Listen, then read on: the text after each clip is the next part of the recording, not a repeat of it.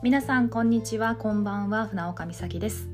今回記念すべきじゅっかいめのポッドキャストは皇后杯についてまとめておきたいと思います。じゅうにがつじゅうよっかから代々木第二体育館でファイナルラウンドが行われました。私は土日の準決勝決勝の実況担当だったんですけれども、準々決勝から会場に行って試合を見ておりました。去年もファイナルラウンド実況担当で決勝戦、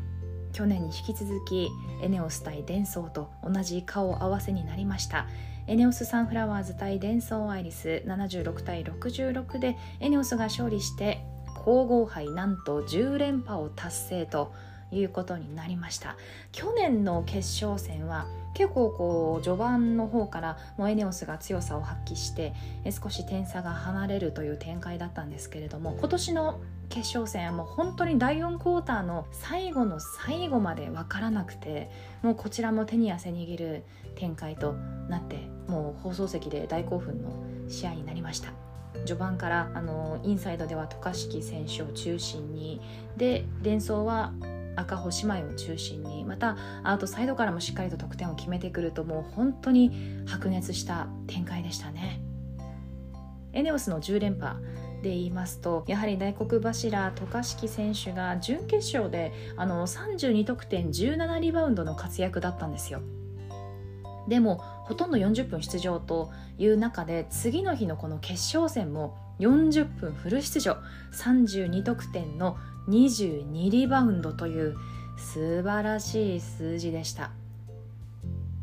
あの実況の時に、これはあの全ての試合ではないんですけれども、こうスタッツを見ながら実況する場合があって、今回この皇后杯はですね iPad を用意していただいてて、手元でじゅうごびょうぐらいかな、すぐにこう更新されるという状況でお話をしていたんですけれども、リバウンドの数字も私もにど見しましたもんね。え、これ何の数字だろうっていう確認するぐらい、もうすごくすごくもうリバウンドの数が積み重なっていて、準決勝はさんじゅうにとくてんじゅうななリバウンドっていうのは頭にあったので、え、これ昨日のじゃないよねとか、ちょっとねあの混乱しつつも渡嘉敷選手素晴らしい活躍でした。そして、えー、もう一人挙げておきたいのが星杏璃選手ですよね。あの今シーズンダブルリーグでのレギュラーシーズンもプレータイムを伸ばして非常に注目されている選手ではあるんですが、去年の皇后杯ではあの出場が決勝戦なかったんですよね。でそこからねあの出場機会出場時間を自分で勝ち取って、この決勝の舞台にも立って、今年はなんとベストファイブ選出と素晴らしい結果でした。そして長岡選手の加入がエネオス今シーズン非常に大きいというふうにやはり私も思っていまして、あのプレーで引っ張る部分、経験で引っ張る部分っていうのももちろんそうですし、渡嘉敷選手との新たなホットラインっていうのも非常に見応えがあるんですが、私はあの長岡選手に注目しているのはやっぱりその表情なんですよね。